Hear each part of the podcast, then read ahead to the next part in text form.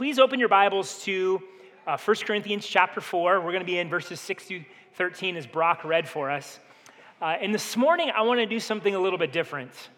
Um, typically, in a sermon, I have kind of like a main point or maybe uh, several uh, kind of sub points. Uh, I try to throw in what at least I think are relatively clever illustrations. Um, this morning, I, am going to take a little bit different approach.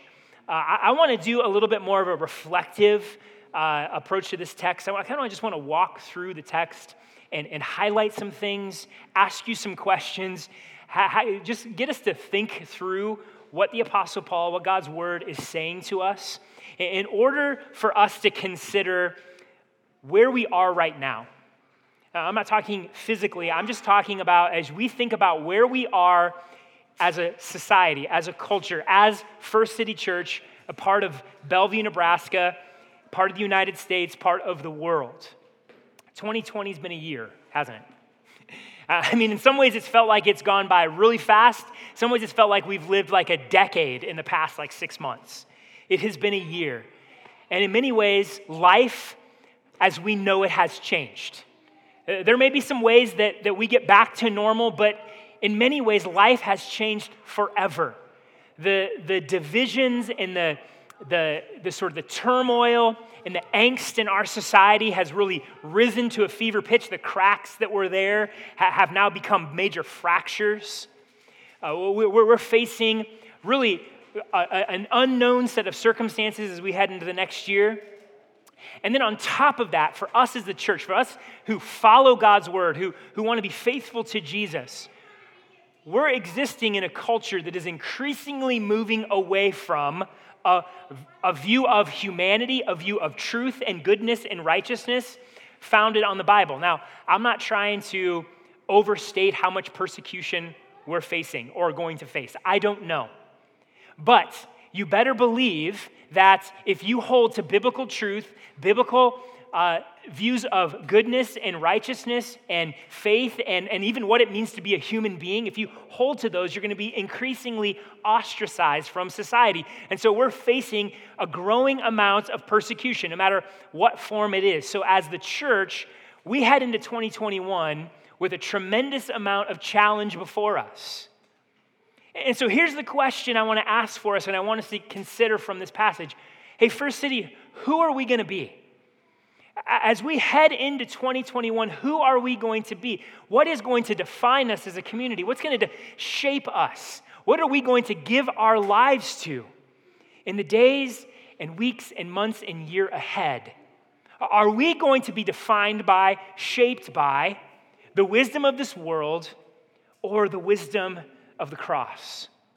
Are we going to give our lives to making much of ourselves and our own image and status and success and comfort and wealth? Or are we going to give our lives to making disciples of Jesus, seeing God glorified in our city and in our world, and seeing people find their joy in Him? Who are we going to be? And so the Apostle Paul in 1 Corinthians 4 is once again deconstructing the Corinthians' love affair with worldly wisdom. He's once again getting at the ways that worldly wisdom has affected them and has affected the church. And in the, our passage this morning, what we're going to see is there is something underneath it all that the Apostle Paul is going to poke at. Underneath all the worldly wisdom, underneath all the ways that it affects the church, the way it affects our relationship to one another, the way we relate to leaders, or the way we exercise leadership, under all of these things, there is the issue of pride. Pride is the major problem underlying all of worldly wisdom. And so here is where the Apostle Paul is going to push. Here is where God's word is going to push us this morning. Uh, another way to ask, are we going to be shaped by worldly wisdom, is say, are we going to be shaped by the pride of worldly wisdom, or are we going to be shaped by the humility of the cross? So let's look at verses 6 through 13 and follow along as God's word begins to deconstruct some of our pride and some of the ways that we choose to live our lives. In verse 6, Paul writes, I have applied all these things to myself in Apollos for your benefit, brothers, that you may learn by us not to go beyond what is written, that none of you may be puffed up in favor of one against another. Here it is.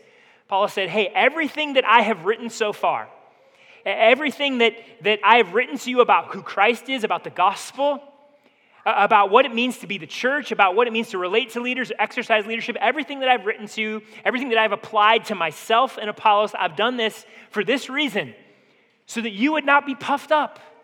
You would not be given over to pride. You would not be have a, the, the thing that would define your relationship with other people would be pride. And so you're puffed up one against another. All that the Apostle Paul is getting at here and deconstructing is he's going after their pride. Because here's what's interesting quite often, we can create division thinking we're standing on truth, standing on righteousness, standing on what is good, all the while we're standing on our pride. Like we're so good at convincing ourselves that, hey, I'm taking a stand, I'm doing what's right, when really what it's about is your pride. Guarantee the apostle or the, the Corinthians thought, hey, we're following Paul or we're following Peter or we're following Apollos. That's the right thing to do. And if you don't follow the guy we follow, then you're in the wrong. They believed they were taking a stand. They believed that the wisdom that had shaped them was a wisdom of righteousness and goodness and truth. And so they very much believed that division existed along the lines of truth. All the while, it was their pride. And so, friends, we need to ask ourselves is at times does following Jesus mean division is created? Absolutely. Jesus made it very clear to follow him means at times there will be division, even among your closest friends and family. Like following Christ sometimes creates separation. But we need to ask ourselves is it loyalty to Jesus that causes any sort of separation we experience, or is it just our pride? Well, how do we know? Well, the Apostle Paul helps us. In verse 7, he hits the Corinthians with several rhetorical questions. For who sees anything different in you? What do you have that you did not receive? If then you received it, why do you boast as if you did not receive it? For who sees anything different in you? Another way to phrase this is who do you think you are? Uh, he, he's hitting them straight up with this. Hey, who do you think you are, Corinthians? Who do you think you are to stand in judgment over other people? So, in the context here, as we saw last week, the Corinthians had been judging Paul. They'd been critiquing his ministry, his, his worth, his effectiveness as an apostle, as a preacher of the gospel, based in worldly wisdom. They were setting themselves up as the judges, as the arbiters of what is effective ministry, of what is good, what is righteous, what is true. And Paul is throwing it back at him, saying, Who do you think you are? Who, who do you think you are to stand in the place of God as judge? to look down on other people in pride and make declarations about who they are. Is this not what we see in our world? I mean, just hop on social media or, or just listen to conversation if you're out somewhere now. How much of it is consumed with, I'm judging someone else and I've put myself in the place of God? I'm the one who's decided and determined what is the standard of truth and goodness and righteousness, and it's just pride. Friends, who are we going to be? Are we going to be those who assert ourselves in sort of this authoritative stance of I get to judge, I get to condemn, I get to critique? Are we going to be those who are humbly submitted to God and we say, I am, I am below, I am beneath, I, there is someone greater and He is the judge? And so, whatever assessments I make, whatever critique I make, anytime I have to take a stand for truth, anytime I have to call out sin, anytime that I have to say, this is good, this is bad, this is righteous, this is wickedness, I do so submitted to God and in a spirit of humility. I let God be the ultimate judge.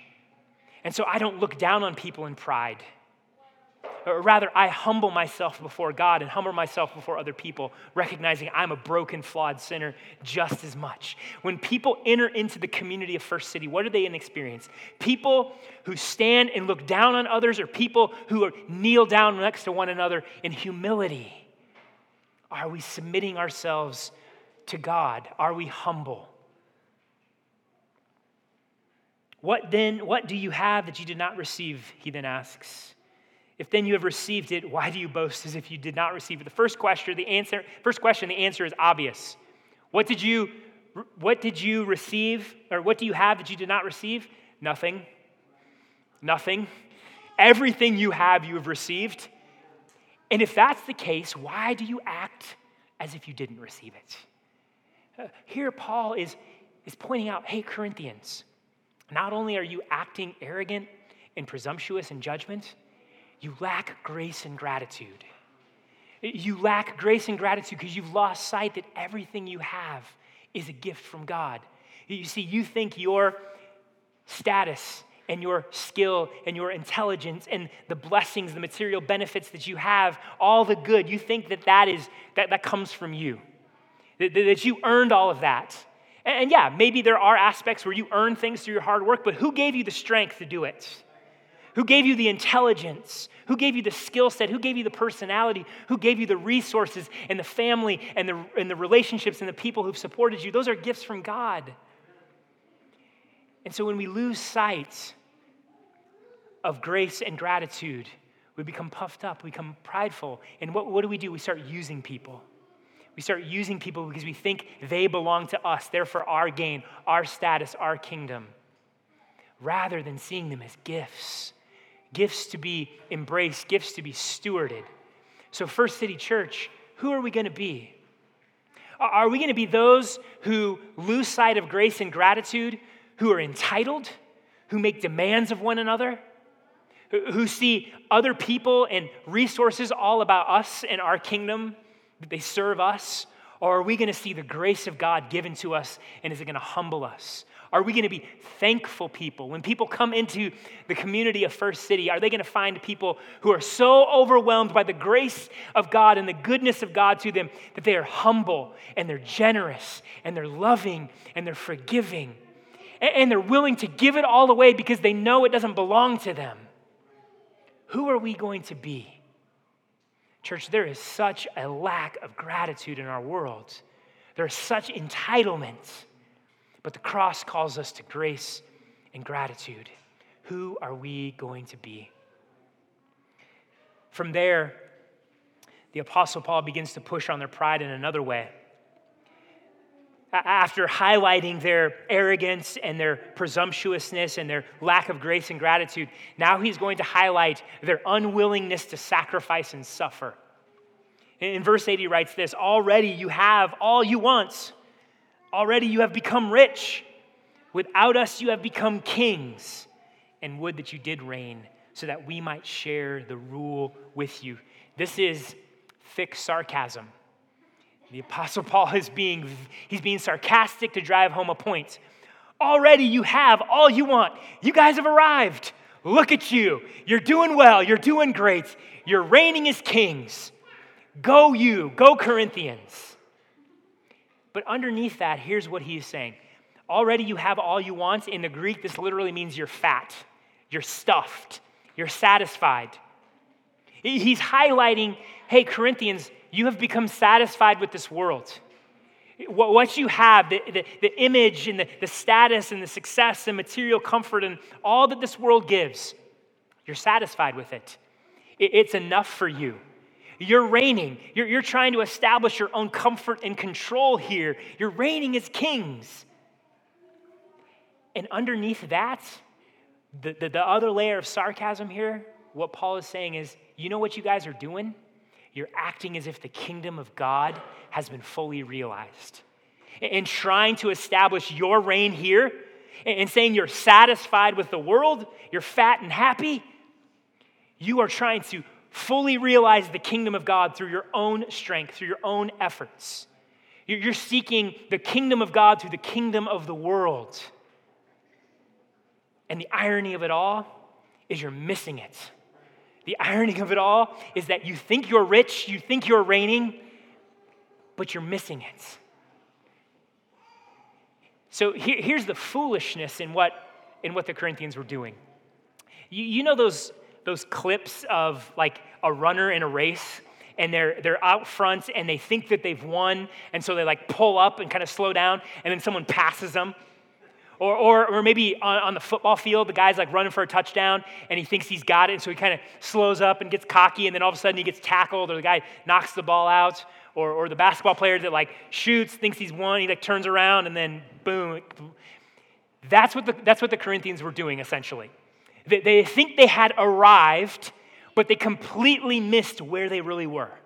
They, they were thinking that they had achieved, they think that they had made it, but they missed hey, the time for fulfillment, the, time for that victory, that rest, that ease hadn't come yet. Uh, they missed that they were still in a time where suffering and sacrifice were defining the era. And because they missed this, they look like a fool. I mean, you see these runners, and the, the, runner passes them, and they, they look like a fool. You see the football player who gets tackled before the goal line because he's slowed down, he looks like a fool. Thinking you have arrived, thinking that you, you're fat and satisfied when the kingdom of God has not been fully realized, we're going to look foolish. Expecting that we're not in a season of suffering and sacrifice, we're going to look foolish. And ultimately, what's going to happen? We're going to chase lesser glory where we're going to chase a glory that does not last. We're going to, we're going to try to achieve the kingdom of God through the kingdom of men, and that's not the eternal kingdom of God. And so that satisfaction is going to fall apart. If this is how we're living, if this is who we are, church, we're going to come up short. We're going to miss the glory of God. Contrast that with how the Apostle Paul described himself and the other apostles. For I think that God has exhibited us apostles as last of all, like men sentenced to death because we have become a spectacle to the world, to angels, and to men. We are fools for Christ's sake, but you are wise in Christ. We are weak, but you are strong. You are held in honor, but we in disrepute. To the present hour, we hunger and thirst. We are poorly dressed and buffeted and homeless, and we labor working with our own hands. When reviled, we bless. When persecuted, we endure. When slandered, we entreat. We have become and are still like the scum of the world, the refuse of all things. And so the imagery that Paul draws on here is of this great parade coming into a city. And so when a king would conquer, what he would do is he would enter back into this capital city and he would be at the front of the parade and his generals would be following him and so all the victorious army and then behind them would be the spoils of war. So whatever loot that they won whatever gold and whatever riches that they had, had gained because of the war and then behind that would be the prisoners of war. And at the very end of that train would be those who would be sentenced to death and oftentimes in the Roman world, how that happened is they would take those prisoners of war, they would throw them in the arena and make them fight to the death for the entertainment of the crowds. You know who Paul says the apostles are like in that parade? Not the king, not the victorious conquering troops, those at the end sentenced to death. He's saying the life that we live often feels like we've been sentenced to death. It kind of feels like the whole world is watching and laughing at our suffering that, that, that we're, we're put on display before the eyes of men and angels as we serve Christ, as we suffer. And then he lists a whole host of hardship. Think about this for a second, church. The apostles. I mean, if you think of sort of the org chart of the church, you have Jesus, and then who's next sort of line of authority? The apostles. They spoke authoritative truth. If the Apostle Paul walked into this room, he'd instantaneously have more authority than any pastor. And yet, how did he describe his life? How did the one with the most authority describe his life and his ministry? As one who is a spectacle to be killed, suffering, suffering and sacrifice. If that is true of the Apostle Paul, in fact, if that is true of Jesus, what does that mean for us? And here's, here's what's also ironic about what Paul's saying. To the world, they're the scum of the earth. To, to, to, the world, they're like those who are foolish and failures. To the world, they're those who really are, yeah, sentenced to death. You're an idiot. You're a moron. You're, you're giving your life to something that isn't worth giving your life to. They appear to be the least. I mean, he uses the term scum of the earth. What, what that scum is, is like the stuff you scrape off the bottom of your shoe. Like that's how the world views them. But in the eyes of God, what is true? They're the most precious. Like those who have, that the world sees as foolish and failures, God sees as wise and strong. God sees as precious. They're his beloved ones. And, church, that's the same for you and I. It's true for you and me. Though the world may see us as foolish and failures because we don't give our lives to the things the world does, how does God see us? My beloved ones, my precious ones, the ones who are close and dear to me the ones who I have empowered with my spirit, the one who I've called to be on mission with me. And so there's great irony in what the Apostle Paul is saying here. Great irony in the, in the truth that through suffering and sacrifice, we actually experience glory. And isn't this what Advent shows us? Isn't Advent representative of this passage in some ways? I mean, you think about what we celebrate that Jesus came into this world as this wonderful act of God's grace to us, a gift. And how did Jesus come in? As a hotshot king? No, he came in as a baby in a lowly manger, born into a backwater province, and he was raised in a no name family as a humble carpenter. And how did he live his life? He loved, he served, he suffered with us. He got into the mess and the muck of people's sin and their pain and their diseases.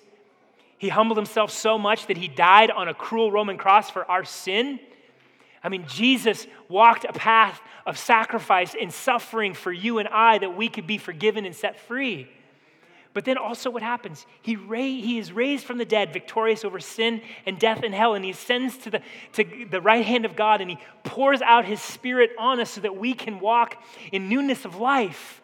But how do we walk out that newness of life now, church? through sacrifice and suffering. Like Jesus brought the kingdom, right? But the kingdom is not fully realized. But one day it will be. Or one day Jesus is going to return and end all sin and suffering and disease and evil and war, and it will be his kingdom will be fully realized. All things will be made new. But until that happens, his people, how do they walk? We walk just as Jesus did suffering and sacrifice, humility. We're not trying to establish the kingdom of the world, the kingdom of God through the kingdom of the world. No, we humbly submit to God knowing that He's going to establish His kingdom. Church, who are we going to be? Are we going to be those who are willing to embrace suffering and sacrifice? Or are we going to be those who are trying to establish our own kingdoms here? Are we trying to be fat and happy here? Are we trying to be completely full and content here? Are we trying to reign here? Or are we willing to walk a path of suffering and sacrifice so that we can reign with Christ in his kingdom?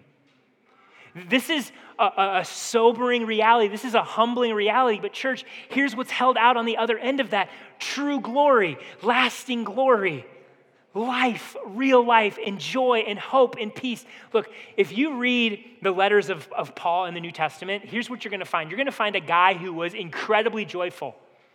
Incredibly joyful. He, he was incredibly hopeful. He had a ton of peace. But this guy was beaten within an inch of his life multiple times. He was hungry, starving, left out in the cold. He went through things you and I would never choose to go through. Why do you think he had that much joy? And that much hope and that much peace because he knew the intimacy of Christ in the midst of that suffering and sacrifice. He was willing to die to himself so that Christ would be glorified, and in that he experienced intimacy with God. Friends, the path of suffering and sacrifice, yes, it's hard. Yes, it's difficult. But it is also the path to where we experience deep intimacy with God in a way we couldn't otherwise when we die to ourselves, when we are willing to suffer and sacrifice for the glory of God and the good of others. So, church, who are we going to be? Are we going to be those who chase after an empty glory, a glory that fades, or are we going to be those who achieve a glory that is incorruptible and imperishable? So, as we head into 2021, as we think about who we're going to be, and we're going to give, what are we going to give our lives to? Are we willing to be those who suffer and sacrifice for the glory of God and the good of others? Look, we may never experience what the apostles experienced. More than likely, we're not going to. More than likely, we're largely going to still have homes and clothes and food, and we're going to have most of the comforts of our modern life, and that is okay. They're blessings. But can we hold those blessings so lightly that if God were to ask to give those up, we would in a heartbeat? Can we hold those blessings so lightly that when suffering and sacrifice come into our life and, we're, and the Lord leads us into that, we're willing to die to ourselves for His glory and the good of others? Are we willing to endure persecution and slander and being reviled with blessing, uh, with endurance, with entreating? That's showing kindness. Uh, like, friends, think about our cultural moments. When you're reviled, what do you do? Oh, oh, heck no, you're not doing that. I'm giving it back to you, right? I'm to jump on social media or I'm to fight you to your face. You do not revile me without me coming back at you. How do we deal with persecution? I want to be careful here. I want to be careful. But how often are we selling our souls to political power in order to avoid persecution rather than enduring it? What's more powerful? What's going to last? Like, can we bless those who revile us? Can we bless those that hate us? Can we follow the path of Christ in the midst of our suffering? Who are we going to be? Friends, I'm excited for 2021. I really am. I think 2021 is going to be a great year for First City. I don't know what's going to happen. I'm not making any pronouncements. I'm not, I'm not trying to act like, hey, everything is going to be rosy and it's only, we can only go up from here. I'm thankful for the ways we've grown, the way we grew in 2020. Unexpected, but wonderful. I'm excited that we head into 2020 and really in a place of strength, in some ways stronger than we've ever been as a church. But I also know that we're heading into a year where there's a lot of uncertainty, a lot of challenge, a lot of anger and hatred that, the wisdom of this world is bearing down on us, trying to shape us, trying to pull us into its mold. And oftentimes it's deceptively cloaked in hey, this is the, the right thing to do, the good thing to do, the true thing to do. There is a real battle we're going to be facing next year. And so I want us to head into 2021 with humility, with, with a sense of love and grace and gratitude, and with hands open to the Lord, saying, Lord, whatever you have for us, we receive. Wherever you take us, whatever you call us to, whatever suffering and sacrifice you ask of us, we will do for your glory and the good of others because you're worth it. Uh, because the glory and the life and the joy and the peace that you hold out that is found in you is greater than anything we can find in this world. And so, come what may, Come, bring, bring on the suffering, bring on the sacrifice, bring on the persecution. We're not going to bend. We're not going to be shaped. We're not going to be molded by the wisdom of this world. We're going to hold tightly to the cross, hold tightly to Christ, and be shaped by Him. So, who are we going to be, church? Who are we going to be? Are we going to be those shaped by the world and its wisdom? Or are we going to be those shaped by the cross? Let's pray.